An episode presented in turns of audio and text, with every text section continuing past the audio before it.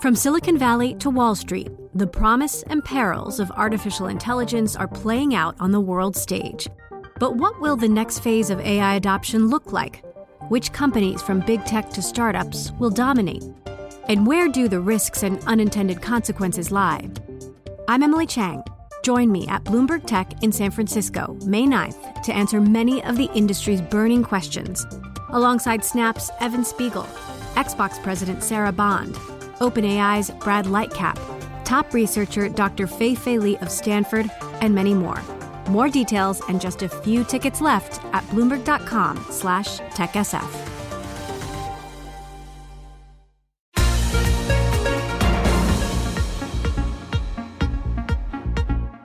Welcome to the Bloomberg P&L podcast. I'm Pimm Fox along with my co-host Lisa Abramowicz. Each day we bring you the most important, noteworthy and useful interviews for you and your money, whether you're at the grocery store or the trading floor. Find the Bloomberg P&L podcast on Apple Podcasts, SoundCloud and bloomberg.com.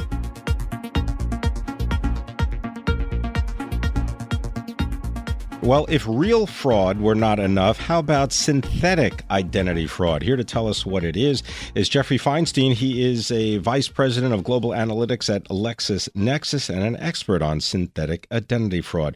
Jeffrey, thank you for being with us. What is it? What is synthetic identity fraud?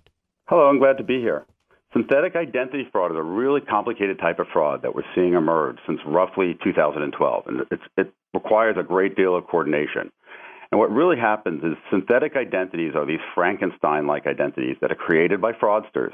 And these identities don't correspond to real people. They basically create false identities and they register, them, register these identities in the credit system with the purpose of stealing from companies. And it's not just banks that they're stealing from. They, they steal from all sorts of types of companies, in particular telecoms, utilities, fintechs, and even the government.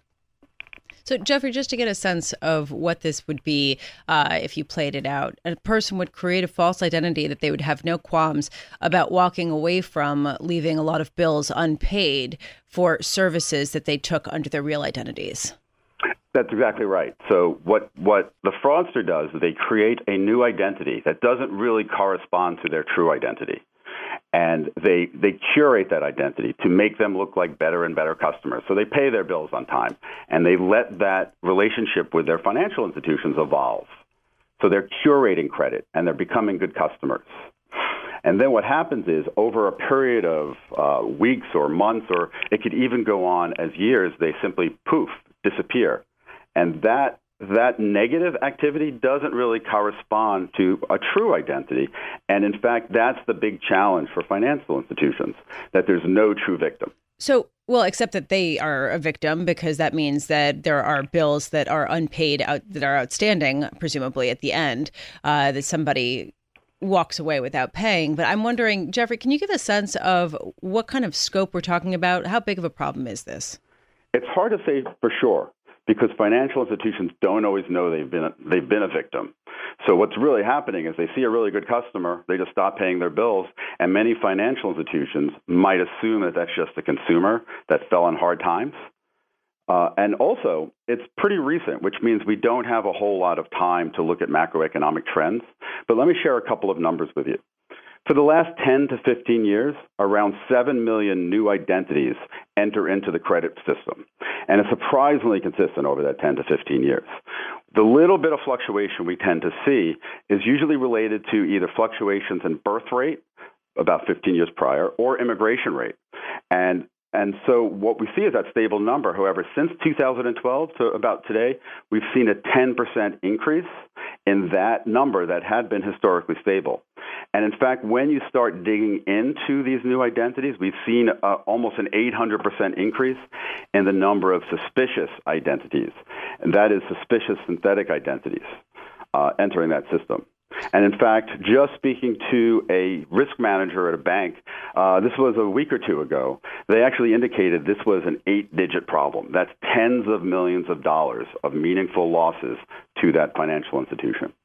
So, is there a situation where you have collection agencies that are trying to collect money that is due a company, whether it's a telco or a bank?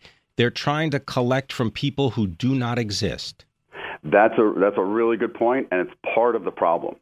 So in true name fraud, what happens is uh, that the consumer victim will raise their hand and work with the bank, and essentially that gets wiped from the system as part of their fraud operations. But because these these synthetic or these Frankenstein consumers uh, just disappear and they're treated as credit risk, you will see them all through the life cycle, and we do see them on collection files when we help customers figure out, hey, why why are these collection program not working? It's pretty common to see that there are synthetic identities drifting into those collections programs. Jeffrey, has there been any progress made in identifying the types of people who create these identities? I mean, it seems like it's a relatively sophisticated scheme in that people are curating uh, their credit worthiness over a particular period of time. This doesn't. This takes. This takes quite a bit of effort. Yeah, this is definitely a full time job for those fraudsters who are committing these sorts of fraud. And while I can go through it, I don't want to say too much because I, I also don't want to give instructions over the radio and how to create these identities. But what we see is these fraudsters working in identity factories. It's almost like an assembly line of smoke and mirrors to create these Frankenstein identities. And in fact, we know of one in the state of Pennsylvania that created 7,000 of these fake identities. And what's interesting about that is when you look at your own history, your your identity has really evolved at the speed of life. And what I mean by that is there are key milestones where you registered a car, you got a driver's license, you registered to vote, you got credit and so forth. And that's a relatively slow migration in a true identity. However, these identity factories are really scaled for time. Right. And what that means is they don't evolve that quickly. They they evolve for a profit motive as opposed to a, a true life motive. Does that make sense? That makes perfect sense. Jeffrey Feinstein, thank you so much for joining us. Uh, fascinating synthetic identity fraud. Uh, definitely an interesting development. Jeffrey Feinstein is PhD and Vice President of Global Analytics at LexisNexis.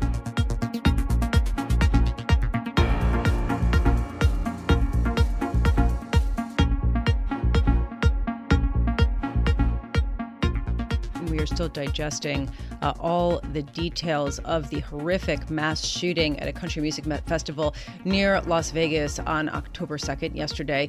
Uh, joining us is Chris Palmeri, who is in Las Vegas. He is the bureau chief for Bloomberg uh, in Los Angeles. Uh, Chris, can you just give us first a sense of the mood right now in Las Vegas? I'm sure you've been there uh, before. Has it changed? Yeah, it's it's definitely very somber. This is just coincidentally the start of the Global Gaming Expo, which is the largest trade show for the casino industry. About 26,000 people from all around the world coming in. So uh, some speakers had to cancel, some spoke and were, you know, uh, very choked up. Uh, there were, uh, you know, signs of increased security everywhere. Uh, it's it's definitely had a, a taken a sort of a toll overall on the usually uh, party city.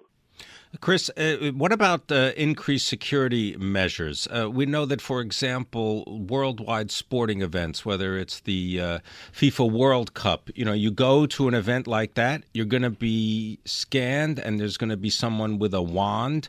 Uh, do you see those kinds of products in evidence today? Just saw that for the first uh, time yesterday at the Wynn Resort, where anybody that wanted to walk into the hotel uh, had to get their uh, bags checked and and be uh, wanded, you know, with a, a metal detector. Uh, you know that uh, you know in the immediate aftermath, uh, the some of the MGM properties were on lockdown, and um, you they were checking IDs of people that you know, wanted to come in to make sure they were guests. Uh, but I haven't seen any other uh, casinos yet adopt what Wynn had done. Steve Wynn has always been a leader in the industry. Uh, you know, I did speak to some casino executives that, that very may very, very well be the future uh, of uh, anybody that comes in the building because that that's there was really no other way to prevent the situation with the shooter with the guns in the hotel room. He wasn't attending the concert. You know? Yeah, well, I mean, Chris, uh, that that was sort of uh, what struck me is how does a person how many guns did he have? 18? How many? He had a whole arsenal that he brought up to a high floor of a hotel and then uh, from that perch uh, massacred 59 people. I mean, that's uh, it's sort of amazing, frankly, that that could happen at all. Amazing amount of planning too on his end. Uh, you know, I think he checked in on Thursday. You know, he had more, uh, more gear than just all those guns. I mean, he had some sort of hammer that he could break those windows, which are very thick. Uh, he had you know, stands that he could rest the weapons on to get a better shot. Uh, just you know, amazing and, and, and its diabolical nature. So, Chris, are we getting any more details uh, behind the motivation? I um, have read a number of stories saying that he was not connected with anybody else, that the threat has uh, come down. But are there any more details behind uh, what actually transpired?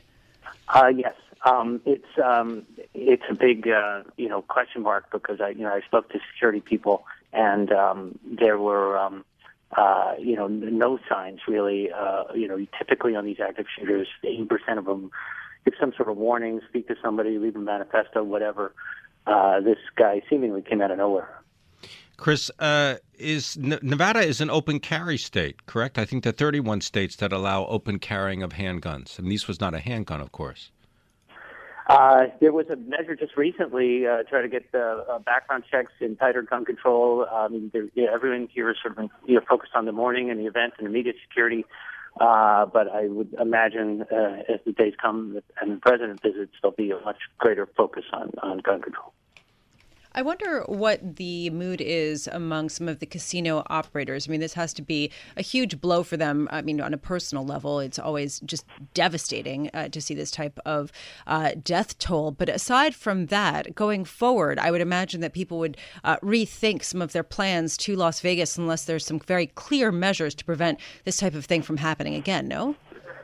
Uh, you know, I it's it, it's just coincidental, as I said, that I that it happened during the start of this uh, convention. But I think it uh, definitely sends a message to casino executives. You know, it's happened before in casinos. Uh, there's been a massive shift here in Las Vegas to create. You know, when used to be, they tried to keep people in the casinos. Now they're opening the doors literally with events, uh, concerts. Uh, you know, creating the pedestrian-friendly areas in front of the hotels so as they focus on, you know, these more experiential, as they call them, uh, you know, experiences, that, um, you know, they've got to take security a lot uh, more into consideration. They've got to look at things from all angles and act like the Secret Service and, and think about, you know, tall buildings and and uh, and constant vigilance uh, during events. And it's going to be a different world.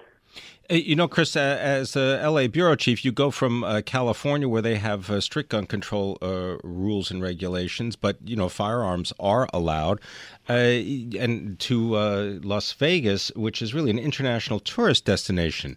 Is there any conversation or any debate that you've heard about limiting the access of people who carry firearms legally to various private properties?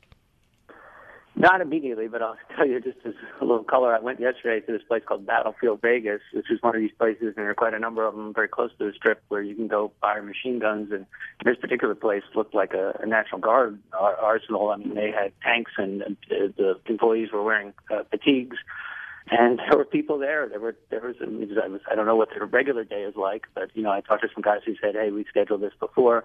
You know they're walking out with these uh, targets that are full of uh, machine gun uh, bullet holes. Uh, you know there were uh, tourists from Asia, you know, getting a picture taken on tanks. Uh, uh, you know, the manager uh, didn't want to talk to me, uh, but uh, you know, there is very much uh, you know a desire in, in some communities to have this kind of access. So that's going to be the tug of war going forward.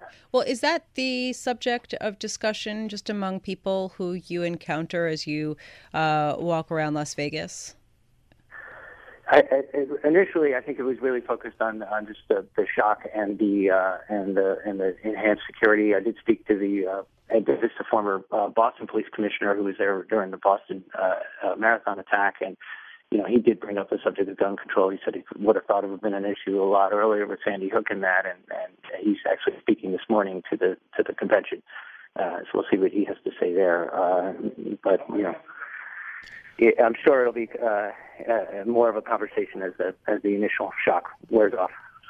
Well, apparently, you know, uh, and this just coming from uh, Greg Jarrett, who says, you know, you cannot carry a, uh, a firearm into an establishment that has gambling, and most casinos uh, do not allow concealed weapons, even if you have a concealed a weapons permit, you can be refused entry because, as I said earlier, it's a, a private business. I want to thank you very much for joining us, Chris Palmeri. He is our Los Angeles bureau chief reporting from Las Vegas.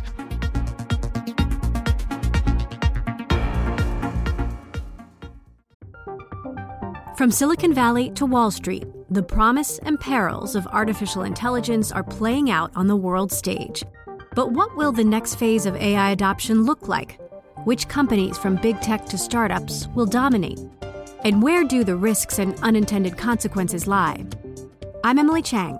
Join me at Bloomberg Tech in San Francisco, May 9th, to answer many of the industry's burning questions, alongside Snap's Evan Spiegel, Xbox President Sarah Bond, OpenAI's Brad Lightcap, top researcher Dr. Fei Fei Li of Stanford, and many more. More details and just a few tickets left at bloomberg.com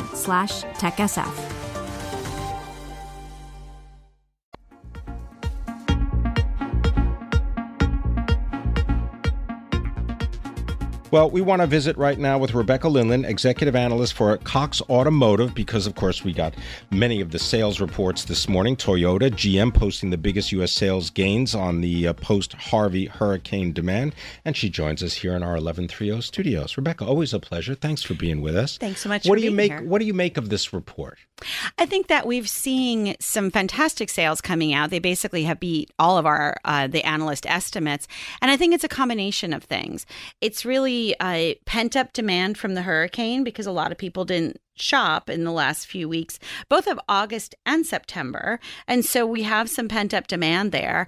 And then we also have fantastic incentives. We've got great new products coming out. We've got a, a, stock market at record levels, high consumer confidence.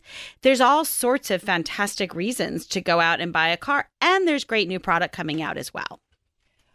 Well, this is such a shift in tone because just a few months ago, a lot of automakers were talking about how they're expecting to see sales declines. They were seeing sales declines. Resale values of cars were going down.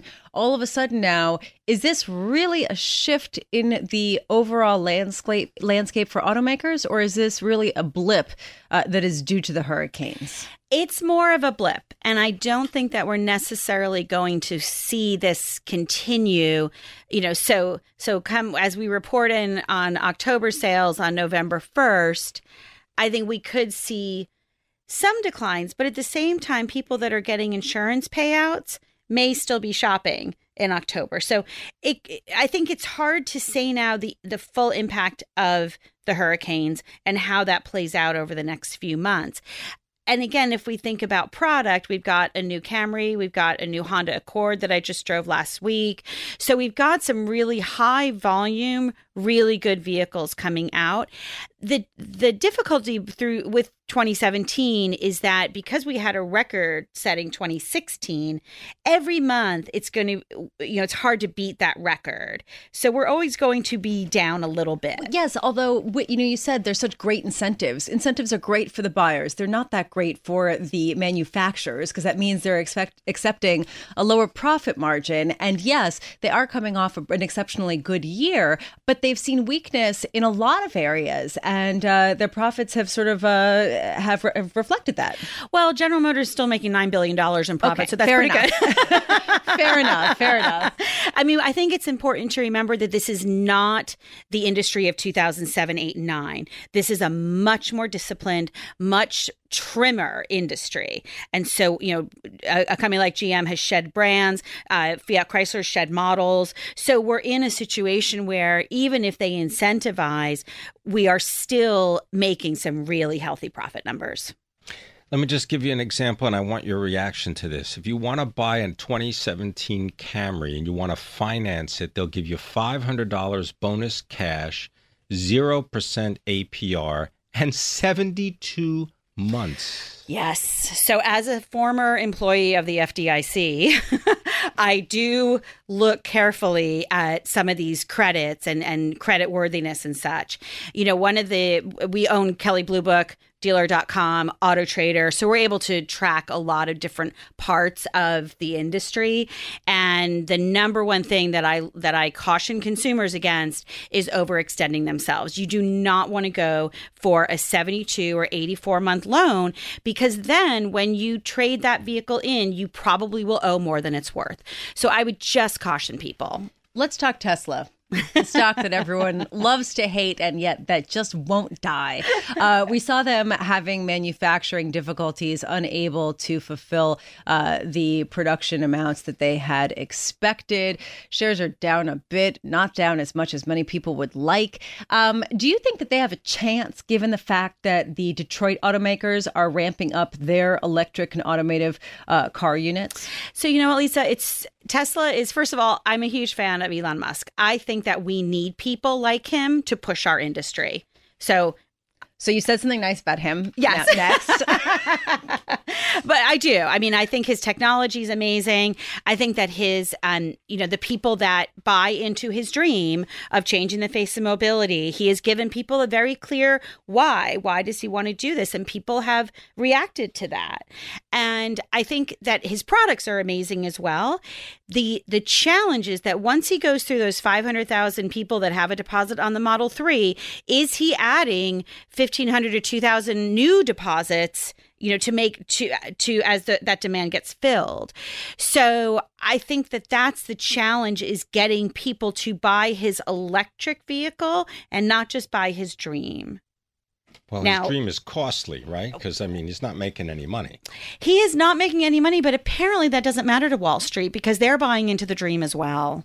Well, and he owns a lot of the shares too, so that's one thing that a lot of short sellers yeah. will raise because uh, it's hard to uh, to borrow. To borrow, They're very expensive. Yeah, and, he owns uh, more than a little bit more than twenty percent. And you know, somebody very much smarter than me had mentioned that they're wondering with auto sales. You know, let's say those five hundred thousand people, those people are kind of out of the market a little bit. Like they're waiting, you know, so there's some pent up demand for people that have a deposit on the Model 3 that are saying, I'm not going to buy, maybe I'm not going to buy that Chevy Volt or Bolt because I'm waiting for the Model 3.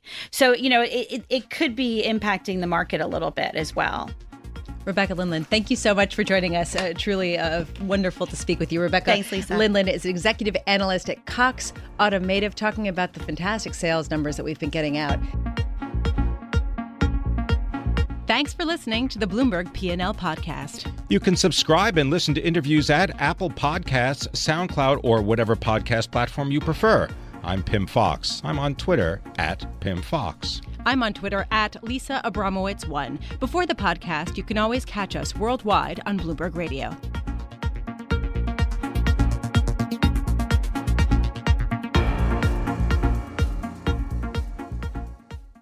The countdown has begun. This May, a thousand global leaders will gather in Doha for the Qatar Economic Forum powered by Bloomberg, held in conjunction with our official partners, the Qatar Ministry of Commerce and Industry and Media City Qatar, and premier sponsor QNB. Join heads of state, influential ministers, and leading CEOs to make new connections and gain unique insights. Learn more at QatarEconomicForum.com.